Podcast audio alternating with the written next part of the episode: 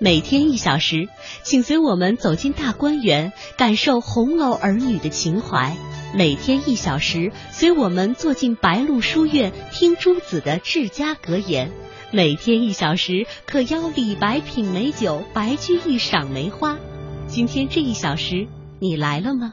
这里是中央人民广播电台香港之声《中华风雅颂》。那接下来的时间呢，我们就来说一说和豆腐有关的故事。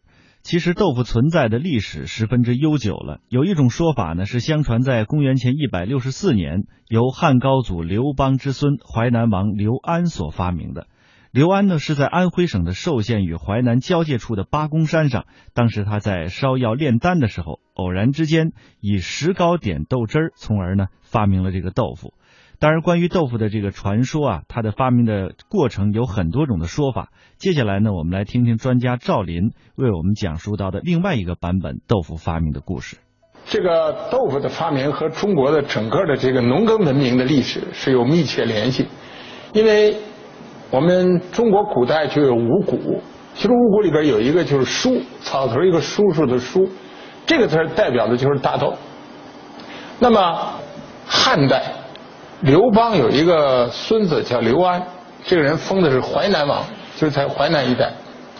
这个人呢，这个他比较相信道学，道学呢就希望长生不老，要炼丹。对，他这个炼丹的时候要拿要拿这个豆浆做什么呢？就是做这个苗。就这个用豆浆做苗，时候无意中呢就跟这卤水碰上了。这个这个。炼丹讲究点石成金嘛，嗯，他就拿卤水一点，就把这个把这个点出豆腐来了。所以呢，这个刘安当时呢，就等于第一次就是人类认识到了这个豆腐。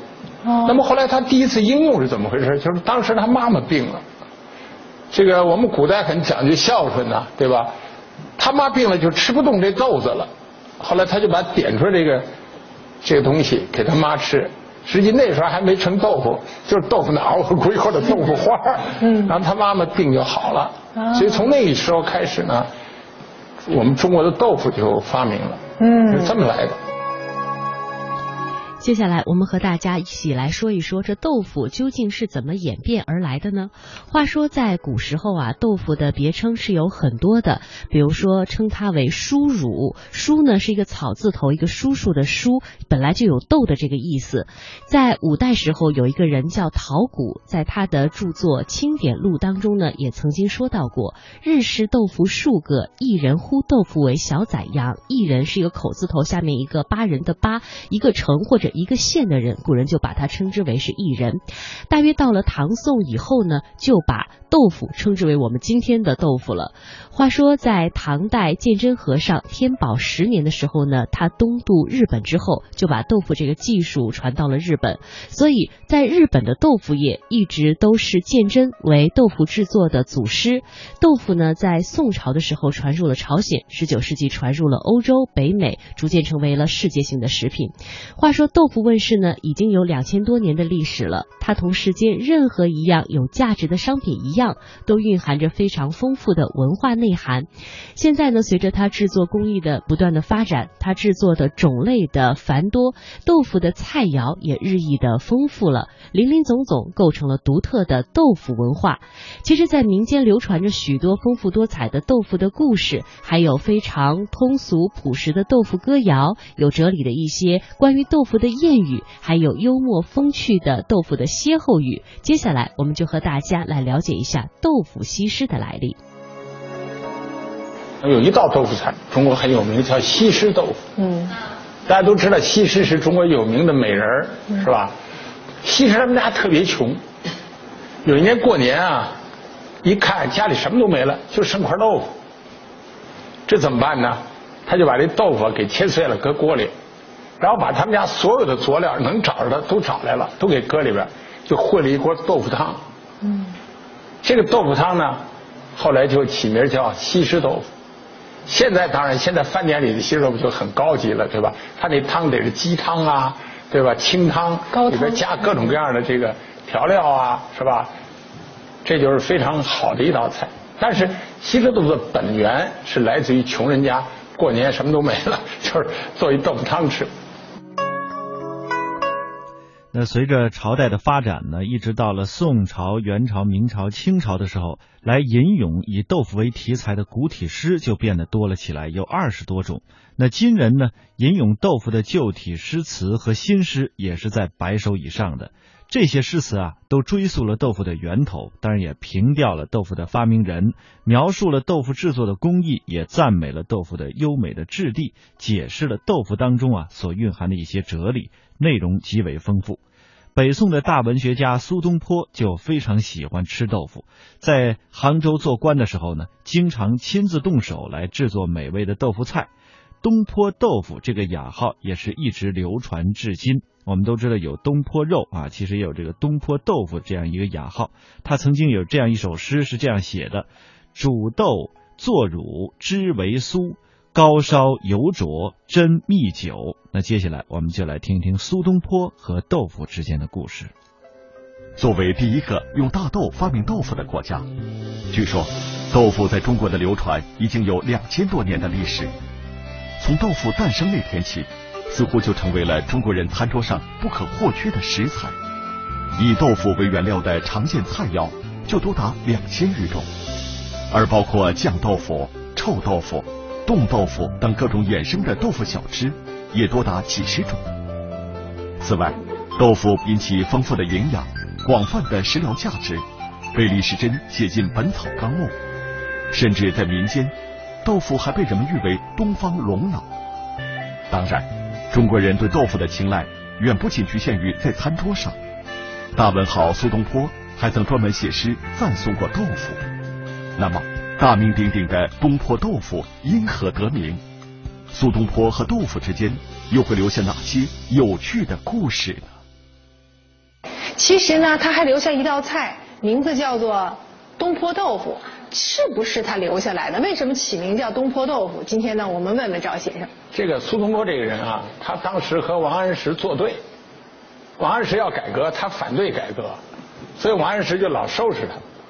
后来就给他贬到这个湖北黄州，贬到那儿以后呢，官也小了，钱也没了，这玩意儿也不能请请人吃东坡肉了，东坡肘子更买不起了，是吧？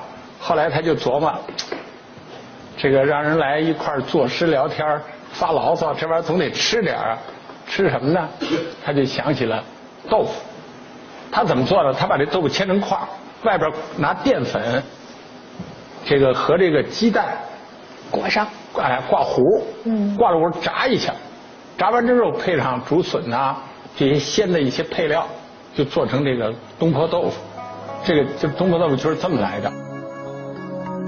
接下来，我们再来和大家说一说那些和豆腐有关的诗词和诗人。比如说，南宋爱国的诗翁陆游，陆游就在他的诗当中呢，把豆腐作为了美味佳肴，用来招待亲朋好友，展现出了一幅农家乐的景象。另外呢，还有元代的郑允瑞在《豆腐》一诗当中呢，从原料到豆腐的制作都写得非常的精致。啊，清代的叫胡继仓，他的诗词当中呢，也是把豆腐写得。非常的唯美，而且呢，还把豆腐比喻成了非常清廉、不流于世俗这样的一类人。其实以豆腐为题材的散文，以宋代文学家杨万里的《成斋集》当中呢，就有相关的描述。在他的文章当中，用拟人的手法去比喻豆腐的身世，色洁白翠美，未有古大羹选酒之风等等。其次是元代的虞吉，在他的《豆腐三德颂》当中，赞扬了豆腐的食用还有医用的作用。那今年以来，豆腐题材的散文更是常见于报刊，他们从不同的侧面、不同的层次，描写了豆腐文化的外延和内涵，都有一定的深度和力度。小说是文学当中的另外一大类别，以生活为原型，广泛的反映社会风貌。豆腐呢，也是其中描述的对象。比如说像《水浒传》《红楼梦》《西游记》《儒林外史》，甚至鲁迅的小说《故乡》等等，呃，描写豆腐的地方呢，都是非常多的。那么，其实，在历代之上啊，也有很多的名人和豆腐之间产生了这些不解的渊源。从清代来看啊，清代的袁枚，我们都知道他是一位大文学家，同时呢，他还是一位美食家。袁枚就酷爱吃豆腐，他的随园食单当中就收录了不少豆腐的名菜。说有一次呢，杭州一位名士请他吃一种叫做雪霞羹的豆腐菜，这味道之鲜啊，的确吊人胃口。这袁枚呢就请教做法。主人呢，秘而不受，笑曰：“古人不为五斗米折腰，你肯为豆腐三折腰？那我就告诉你。”袁枚果真向豆腐鞠了三个躬啊，遂得其妙。后来呢，也有人写了诗，这个记了这件事情。到了明代的时候呢，朱元璋在小的时候曾经流浪于淮南八公山之下。有一天呢，有一位老翁送他几块豆腐来充饥，他便将这豆腐和野菜一起煮在一起，因为八公山的豆腐啊，鲜嫩。无比啊！煮了之后呢，这个汤呢呈现出乳白色，豆腐在汤中是半沉半浮。朱元璋吃了之后，感觉到风味极其特别，鲜嫩无比，于是便称之为是珍珠翡翠白玉汤。后来朱元璋当了皇帝，仍然没有忘记这道菜，经常命他的御厨来帮他煮制这道菜。于是呢，这道菜也成了这现在我们这还听到过这道菜哈，现在是这个安徽的名菜之一。到清代的时候，乾隆皇帝下江南的时候，也品了不少的豆腐菜。他在一家饭店呢吃了一道叫做菠菜豆腐之后，赞叹不已，还写了一首诗赞叹说：“金香白玉板，红嘴绿鹦哥。”乾隆游览西湖之时，对于杭州民间的这个鱼头豆腐也是赞赏不已。回到京城之后，命御厨模仿杭州的制作方法，做了砂锅鱼头豆腐这道菜。从此呢，这鱼头豆腐也是名闻天下。那到了近代呢，孙中山对于豆腐也是情有独钟的。他在《建国方略》当中这样写道：“服豆腐者，食植物之肉料也。此物有肉料之功，而无肉料之毒。”他在居家膳食当中常备有猪血豆腐汤，并且创造了由真菜啊、真金菜、还有木耳、黄豆芽以及豆腐这四种菜合成的这个素食四物汤。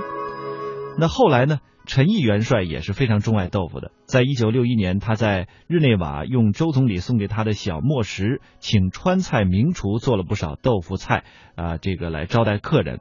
当时英国代表团的团长麦克唐，呃，品尝了他的这个莲蓬豆腐，还有一品豆腐之后，都情不自禁的赞叹说：“没想到啊，中国的豆腐这么好吃。”这就是一些名人和豆腐之间的渊源。